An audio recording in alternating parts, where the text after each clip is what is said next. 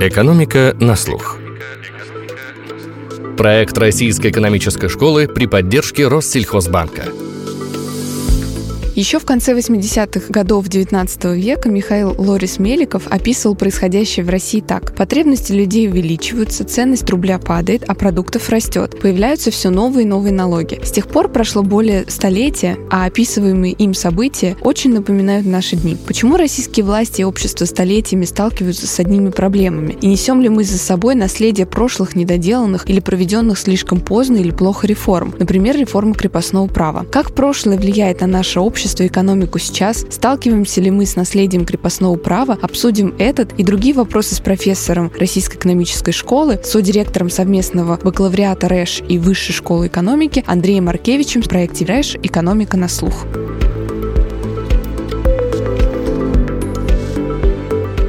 Андрей, добрый день. Спасибо большое, что присоединились к нам. В России за последние 200 лет очень много проблем так и остались нерешенными. Какие проблемы не удалось решить еще с реформы крепостного права? Добрый вечер. Спасибо большое, что пригласили. Я очень рад присоединиться к проекту. И давайте я начну с позитива, отвечая на ваш первый вопрос. Конечно, за последние 200 лет в экономике произошло множество изменений, и большинство из них произошли в лучшую сторону. Люди в среднем стали богаче, и это хорошо видно, если посмотреть смотреть на такой экономический показатель развития, как валовый внутренний продукт в расчете на душу населения. Если мы на него посмотрим, то с конца XIX века он вырос как минимум на порядок. Другой вопрос, что многие проблемы при этом сохраняются, особенно если сравнивать Россию с наиболее развитыми странами. И это, в частности, тоже можно увидеть из э, статистики ВВП, статистики валового внутреннего продукта. Как и 200 лет назад, Россия по-прежнему отстает от наиболее развитых стран по показателю ВВП на душу населения. Причем размер этого отставания изменился за это время очень сильно. За последние 100 лет, для которых у нас есть относительно надежные данные, размер ВВП на душу в России колебался в районе 30-50% от ВВП на душу в США. И с точки зрения проблем, это, наверное, главная экономическая проблема, которую не удается решить до сих пор. Андрей, а насколько, на ваш взгляд, велик вклад того, как прошла отмена крепостного права, а также последовавшая за этим земельная реформа в революцию? И, на ваш взгляд, можно ли сказать, что то, что реформа была такой долгой, стало главной причиной вот того недовольства, которое было среди людей? Сейчас власти, оттягивая реформы, не рискуют ли столкнуться и с такими же рисками, когда просто проблем становится все больше больше, и они накапливаются как снежный ком? Да, это, это хороший вопрос. Революция — это сложный феномен, и нельзя, наверное, сказать, что есть какое-то одно простое объяснение русской революции 17 года. Что мы можем сказать, это то, что экономические трудности, возникшие во время Первой мировой войны в силу слабости русской экономики, ее неготовности к большой войне, способствовали революции. Одновременно мы можем определенно утверждать, что крепостное право повлияло отрицательно на экономическое развитие, препятствовало экономическому росту. То есть э, таким образом косвенно способствовала революции. Какие-то подобные параллели, наверное, можно искать и в современности. Возвращаясь к крепостному праву, у нас с Екатериной Журавской есть научная работа о влиянии крепостного права на экономическое развитие России. И в этой работе мы проанализировали данные об урожайности в европейских губерниях Российской империи в XIX веке, то есть э, до и после отмены крепостного права. И мы нашли, что урожайность стала быстро расти после освобождения крестьян, но, что более важно с точки зрения причинно-следственной связи, мы нашли, что именно те губернии, которых было больше крепостных, имели более низкие показатели урожайности до отмены крепостного права и показали, что самое важное, более быстрый рост после отмены крепостного права. Мы нашли одновременно схожую динамику для показателей промышленного выпуска. И, наконец, когда мы проанализировали рост призывников царской армии, родившихся до и после отмены крепостного права, мы нашли, что призывники, родившиеся после отмены крепостного права, именно в тех губерниях, где было больше крепостных, больше прибавили в среднем росте после реформы. Тут, наверное, надо пояснить, что рост человека – это такой накопленный индикатор питания в детстве и отрочестве, пока человек растет. И таким образом, вот этот наш последний индикатор из трех перечисленных, он показывает, что не только экономика развивалась быстрее после отмены крепостного права, права и в силу отмены крепостного права, но и потребление крестьян после отмены крепостного права улучшилось, поскольку именно крестьяне составляли большинство призывников.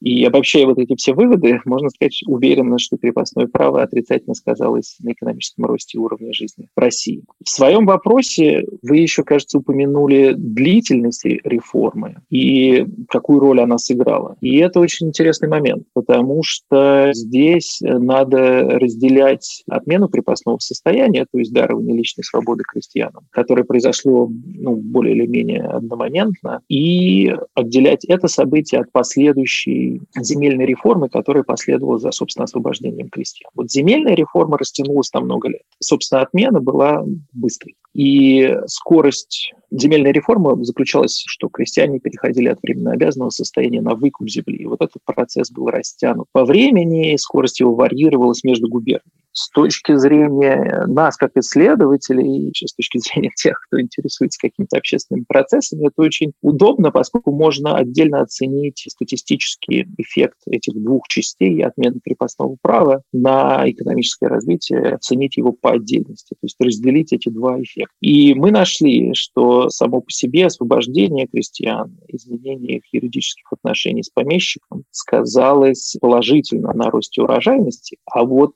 осуществление осуществление земельной реформы уменьшило положительный эффект. Ну, в каком смысле это объяснять следующим образом? Освобождение крестьян означало для крестьян, в первую очередь, что помещик больше не мог произвольно менять объем их обязанностей, которые они должны отрабатывать в пользу помещика. Что сказалось на улучшении стимулов крестьян? То есть появлялись стимулы работать усерднее и не опасаясь того, что результаты этих дополнительных усилий будут позже конфискованы помещикам, который просто повысит повинности крестьян. Отсюда возникал положительный эффект крестьянской реформы освобождения. Земельная же реформа закрепила институт крестьянской общины, о которой мы, наверное, еще потом поговорим, а многие общинные правила снижали индивидуальные стимулы крестьян и таким образом отрицательно сказывались на эффективности сельского хозяйства и тормозили экономический рост. Давайте поговорим про наследие крепостного права в наши дни. Есть ощущение, что мы до сих пор сталкиваемся с проблемами незавершенной реформы. Миграционная политика по-прежнему плохо работает, города слабо развиваются, есть проблемы с сельским хозяйством. И, на ваш взгляд, есть ли связь крепостного права с современным развитием территории? То есть, условно, чем больше крепостных было в прошлом на определенной территории, тем хуже эта территория развивается сейчас? Действительно, описанные вами проблемы существуют. И можно предположить, что они существовали при крепостном праве, и, соответственно, логично спросить, есть ли связь между современными трудностями и те, что существовали раньше. И вообще в современной экономической науке последние, наверное, 15 лет тема долгосрочных последствий исторических событий – это довольно популярная тема, и есть очень много эмпирических работ, которые используют историческую статистику и современные статистические методы для анализа этой статистики. И эти работы показывают, что применительно к самым разным разным национальным контекстам, наследие истории сказывается на том, что мы можем или не можем делать сегодня. То есть события, институты и реформы далекого прошлого продолжают влиять на экономическую ситуацию сегодня. Это, если в целом говорить, какие есть тенденции в экономических исследованиях сегодня, применительно же к крепостному праву есть очень хорошая и интересная работа Йоханнеса Багела и Стивена Навзигера, в которой они как раз и исследуют, как связана география крепостного права и благосостояние граждан сегодня на территории бывшей Российской империи. Для этого они используют результаты современных опросов расходов граждан и привязывают каждого участника опроса, в зависимости от того, где он или она живет, к конкретно историческому уезду бывшей Российской империи и смотрят, как в среднем связаны расходы граждан сегодня и доля крепостных в перед отменой крепостного права. И выясняется, что там, где было больше крепостных в прошлом, потребление граждан сегодня при прочих равных ниже. То есть там, где было больше крепостных, более развитое крепостное право, уровень развития сегодня хуже. Обсуждая, как именно возникает эта статистическая корреляция, Багел и Навзигер предполагают, что механизм воспроизводства отрицательного наследия крепостного права работал за счет сдерживания развития городов как центров экономической активности. И действительно, крепостное право, как мы все, наверное, знаем из школьного курса, накладывало ограничения на мобильность крестьян и сдерживало их возможности по переезду в город. Степень этих ограничений варьировалась. На Барщине у крестьян было больше ограничений в этом плане, на Обуроке меньше, и на Обуроке они могли заниматься не только сельским хозяйством, а на Барщине практически таких возможностей не было. И, соответственно, авторы вот этой работы Багла Навзикер находят, что обратная корреляция между крепостным правом и потреблением сегодня сильнее там, где крепостные были на Барщине, а не наоборот. А после отмены крепостного права территории с уже более развитыми городами продолжали оставаться более развитыми, и отсюда возникает вот эта история, что прошлое в лице наследия крепостного права по-прежнему определяет то, что происходит. Не полностью, конечно, но в значительной степени влияет на то, что происходит сегодня. И можно ли преодолеть эту проблему, или социально-экономическое наследие крепостного права будет преследовать нас всегда? Это очень сложный вопрос, и я боюсь, что у меня нет на него простого ответа. И мы сейчас все это обсуждаем на примере крепостного права в основном, но вообще, как я уже сказал раньше, есть масса работ, которые показывают, что в целом исторические события имеют такой шлейф и по-прежнему продолжают влиять на то, какая ситуация сегодня. Я начну, наверное, с такой аналогии. Знаете, в географии есть такой эмпирический закон Тоблера, который звучит примерно так. Все связано со всем, но рядом вещи связаны больше, чем те, которые находятся далеко друг от друга. И в каком-то смысле также можно сказать про историю. Все связано со всем, но относительно более близкие по времени события, больше связаны с современностью, чем отдаленные. Иначе говоря, влияние прошлого существует, но все-таки уменьшается со временем две важных вещи, которые равно важны. В частности, важно помнить, что помимо факторов, которые способствуют сохранению неравенства в развитии наследованного от прошлого, есть также факторы, которые работают в другом направлении. Например, в современном мире распространение технологий, мобильность труда и капитала при прочих равных способствует сглаживанию разнообразия унаследованного от прошлого. И они способствуют возникновению так называемой исходимости необходимости в развитии. Например, э, можно с уверенностью сказать, что разница за последние 70 лет между наиболее развитыми странами стала меньше. Особенно быстро эта разница сокращалась между странами Западной Европы в послевоенный период, во второй половине 20 века. И сейчас, если вы находитесь в Европе, в общем, вы видите, что страны очень сильно похожи друг на друга в смысле уровня экономического развития, хотя это было не так в середине 20 века. Экономисты также нашли много примеров сходимости в развитии регионов внутри стран. И это верно, например, для США. Изначально на наименее развитых штатах по уровню ВВП на душу населения экономический рост в 20 веке был быстрее. Для России этот вопрос долгое время остался неисследованным так как, несмотря на наличие большого количества статистических источников по русской истории, которые нам достались от прошлого, во многом эти источники оставались и остаются, наверное, в значительной степени достаточно глубоко исследованы. Во многом из-за того, что как бы, доступ к ним требует больших усилий. И чтобы как-то уменьшить эту проблему, мы с моим голландским коллегой Хайсом Кеслером из Международного института социальной истории в Амстердаме, работая с целой командой команда историков создали электронный архив российской исторической статистики. И этот архив содержит региональные данные по экономической и социальной истории России для пяти временных срезов, начиная с конца XVIII века и до современности. На сайте этого архива есть также подробное описание того, откуда мы взяли эти данные, какие именно источники использовали, какая была методология и так далее, все детали. Финальная версия архива для показателей статистики населения, труда, развития сельского хозяйства и промышленности как раз вот недавно стала готова, и любой желающий ее может скачать с сайта restat.org. Используя данные, собранные в рамках этого проекта, я реконструировал такой важнейший показатель регионального развития, как региональный ВВП. Я сделал это для одного года на рубеже 19 и 20 веков, если быть точным, для 1897 года, года переписи. И если сопоставить результаты этой реконструкции с мерами современного развития, то можно, собственно, ответить на тот вопрос, который вы задали, который мы сейчас обсуждаем. Исчезает ли разница в развитии со временем, какое влияние истории, что происходит и так далее. Мои расчеты, в частности, показывают, что, с одной стороны, экономически развитые регионы конца 19-го, начала 20 века показали более высокие темпы роста в 20 веке, то есть они постепенно догоняли наиболее развитые регионы, уменьшая историческое неравенство, постепенно уходило. С другой стороны, эти же самые результаты показывают, что корреляция в региональном развитии по-прежнему остается на протяжении, если мы сопоставляем эти исторические данные и современные. То есть в целом мы можем сказать, что наследие прошлого, хотя и уменьшается, но все равно присутствует в нашей жизни сегодня. Иначе говоря, закон Тоблера, который переформулировал для истории, тоже есть. С точки зрения, как уменьшить это неравенство, если мы думаем о том, что это, наверное, какая-то специальная политика по созданию всем равных условий развития позволит больше смягчить унаследованную от прошлого проблему.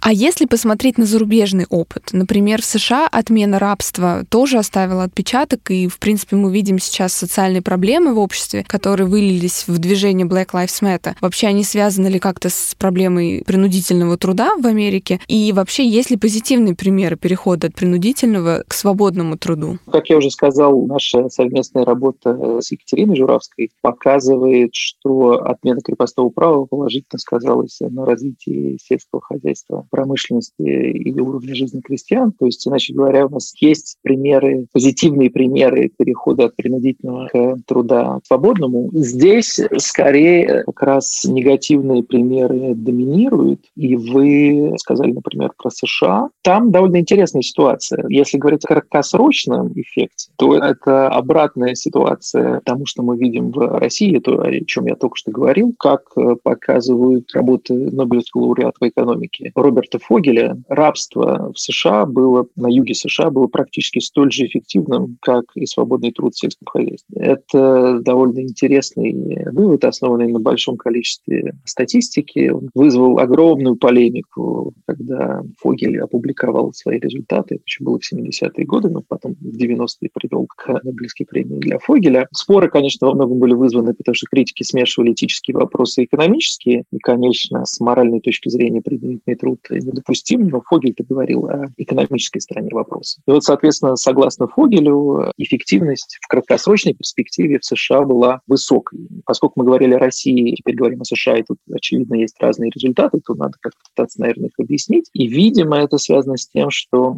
были различия в том, где именно использовались рабы или принудительный труд. В США это было главным образом производство хлопка на плантациях, в отличие от э, производства зерна в России. И Фогель, в частности, указывал, что у рабовладельцев были все стимулы, которых тоже нельзя забывать, организовать это самое производство эффективно. Они смогли это сделать в силу технологии процесса, создав такие специальные бригады по сбору хлопка, так называемые гэнгс, ганги, специальные бригады. И, соответственно, в силу технологических причин они могли их мониторить, создать относительно эффективную организацию труда внутри них и так далее. И за счет этого, за счет стимулов рабовладельцев, процесс оказывался эффективным, опять же, только с экономической точки зрения. Понятно, что если мы берем издержки для рабов, то оценка будет совсем другой. А в России так было невозможно сделать, поскольку производство зерна просто устроено по-другому, чем производство хлопка. Это то, что касается краткосрочных последствий. Если же говорить о долгосрочных последствиях, потому что вот в вашем вопросе было несколько слоев, то в США мы, конечно, тоже видим эти долгосрочные последствия, и понятно, что наследие рабства связано с теми проблемами, которые, которые есть. И вот движение Black Lives Matter — это яркий тому пример. Понятно, что неравенство в Америке есть, и работы экономистов и экономических историков показывают, что одна из ключевых проблем здесь — это неравный доступ к образованию, и эта проблема наследована от прошлого и уходит там, вглубь к истории рабства в Америке. Еще одно наследие, от которого нам явно не удается избавиться, это община. Столыпину не удалось ее разрушить, советские власти просто трансформировали ее в колхоз, из которого все мечтали сбежать. Видим ли мы проявление общины сейчас и какие это влечет проблемы? Сказывается ли это на, в том числе, отношении к частной собственности, к защите которой, на мой взгляд, мы, в общем, так и не привыкли? Да, община и общинное владение землей – это очень интересный институт. Вы в своем вопросе связали его с колхозом, и я вот здесь здесь не уверен. На мой взгляд, это довольно разные институты, потому что все-таки в колхозах было значительно больше принуждения и меньше свободы для их членов, чем в общине. Община, если мы говорим об общине как институте, существовала не только в России, и первоначально она возникла как страховка для своих членов своего рода, как институт, э, помогающий пережить его участникам тяжелые времена. То есть э, задачка была понизить неравенство внутри общины, между членами общины, между членами сообщества, чтобы понизить риск голода для каждого конкретного члена общины. Пусть мы будем беднее, но мы будем, на вероятность того, что кто-то из нас умрет от голода, будет тоже меньше. Вот, собственно, цель. В этом смысле это страховка. Когда у вас нет других возможностей застраховаться от э, подобных рисков, ну, вот вы придумываете такой. И отсюда берутся, не только в России, отсюда берутся две основных характеристики общины. Это основные из многих характеристик общины. Во-первых, эта община часто вводит так называемую через полосицу владение землей. То есть, чтобы как раз уравнять доходы членов, земля как основной источник, один из важнейших факторов производства в аграрном обществе, разбивается на участки относительно равные по количеству земли. А внутри этих участков уже дальше нарезаются полоски для каждого члена общины. Большие участки по качеству, я, наверное, говорил, сказал по количеству, по качеству, а внутри уже полосочки. И, соответственно, вы получаете где-то хорошей земли полоску, не очень хорошей земли и так далее. И все, получается, более-менее равны, и это помогает снизить эти возможные риски возникновения голода, поскольку никто не оказывается исключительно беден. Одновременно вот такая полосочная система или через полосица, она решает проблему местных локальных шоков погодных. То есть если в одном месте у вас пошел дождик, а в другом не пошел, то у вас участки в разных местах, у вас где-то все-таки был урожай относительно приличный, а в другом хорошо ваш участок пострадал, но это не ваш единственный участок. Вот, это, соответственно, такие основные механизмы, почему возникала община. Если же спрашивать, была ли какая-то цена у этой системы, конечно же, была, и цена заключалась в меньшей эффективности сельского хозяйства в такой системе, потому что если у вас есть через полости, вам надо уже как-то координировать быть ваше принятие решения о том, что где и когда выращивать, э, когда сеять и так далее. То есть, грубо говоря, в экстремальном случае вы не можете использовать землю под пастбище или пасти скот, если на соседней полоске сосед выращивает пшеницу, поскольку ваш скот просто съест эту пшеницу и все, и дальше будет конфликт, чем хорошим это все не кончится. У нас с Полом Дауэром есть эмпирическая работа, которая показывает, что вот эта проблема координации внутри общины была довольно серьезной и снижала возможность возможность того, что люди начинали пробовать какие-то новые технологии, пытаясь использовать как-то эффект масштаба и так далее. Поскольку просто полоски узкие и маленькие во многих разных местах. И Столыпинская реформа, которую вы упомянули в своем вопросе, когда она произошла, то там, где она была, проводилась более активно, там, где больше крестьян вышло из общины, решили, вышли из общины, решили покончить с через полосицей, разделили свои общины, консолидировали свои участки в какие-то более крупные единицы, в этих местах урожайность росла быстрее. То есть у общины был такой вот э, минус с точки зрения общего уровня выпуска. И соотношение плюсов этих и минусов, понятно, менялось со временем. По мере развития необходимость в общине отпадала, появлялись другие формы страхования, проблемы голода становились менее острой. Ну и, соответственно, в конце концов, появлялись какие-то финансовые институты, предоставляющие страховки. И, соответственно, разумно было простить или отменить этот институт, потому что минусы начинали доминировать э, над плюсами. Примерно так, в общем, Столыпинское правительство и рассуждало, царское правительство и рассуждало, но на эту реформу долго они не очень не могли решиться. Причин было много и разные, и одна из них, в частности, заключалась в том, что если вы начинаете проводить какую-то земельную реформу, переделять землю, ну, в общем, очень вряд ли вы сделаете всех счастливыми. Вряд ли вы избежите конфликта. Всегда найдется кто-то, кто скажет, что он недоволен, что ему кажется, что он проиграл от реформы, что правила нечестные, что давайте их изменим и так далее. Одновременно, если у вас община как институт существовала долго, то у вас, наверное, в обществе сложились какие-то определенные представления о частной собственности, о том, что такое честно, что такое нечестно, какая она должна быть на земле и так далее. И они тоже могут вызывать противодействие и сопротивление реформе. Это вот то, что вы о чем спрашиваете, о влиянии общины на отношение к частной собственности. И, собственно, так и произошло в ходе Столыпинской реформы. вокруг ее реализации было много конфликтов. Поджог дома соседа – это, конечно, крайняя мера, но это не то, что не случалось во время реализации реформы. Но самое интересное в связи с вашим вопросом о долгосрочных последствиях общины, самое интересное – это то, что выясняется, что география положительного и отрицательного отношения к приватизации сегодня и вот отношение к Столыпинской реформе, они связаны друг с другом. То есть есть положительная связь между этими двумя характеристиками. Если мы посмотрим, как возьмем опросы того, как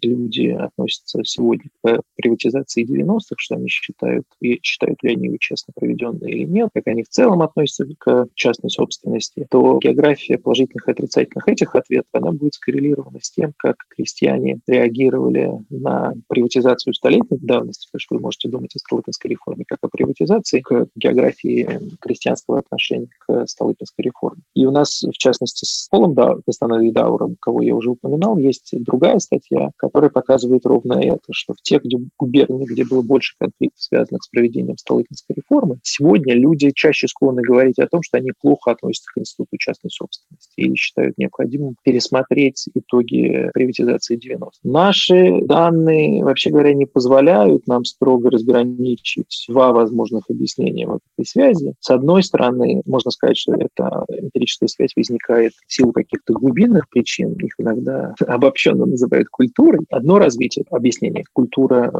когда-то возникла, и вот такое отношение к частной собственности устойчиво. Другое объяснение, которое можно здесь предположить, что, собственно, сама Столыпинская реформа и проблемы в ее проведении, там, где было больше конфликтов, связанных с реформой, поменяли отношение к приватизации как реформе и к частной собственности. Вот эти отношения каким-то образом передались э, через поколение нашим современникам и привели к более критическому восприятию приватизации 90-х э, годов. Исторический опыт общины так или иначе через один или другой канал влияет на отношение к приватизации сегодня, и это тоже важно учитывать при выборе какой-то экономической политики. Это очень интересно то, о чем вы говорите, потому что очень многие же пытаются объяснять наши отношения, в том числе к приватизации, к частной собственности, к ее защите, тем, что ну вот мы такие, у нас такой культурный код, у нас такая культура. А получается, что истоками этого отношения может быть не столько наше в целом отношение, да, и наша культура,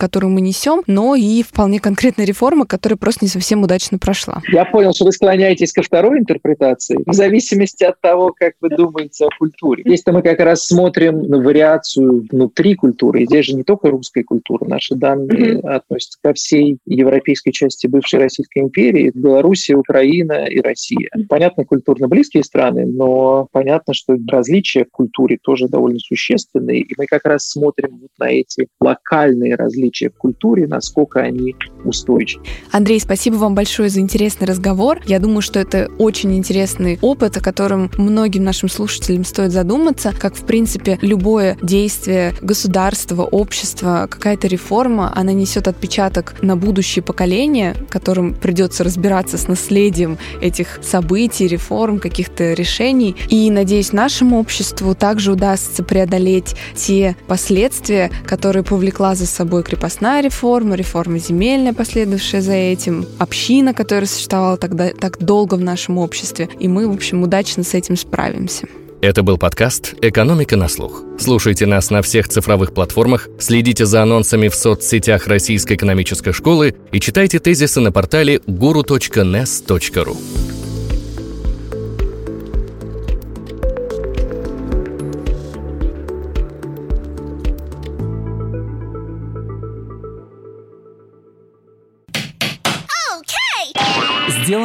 CM Records. cmrecords.ru. Любая озвучка.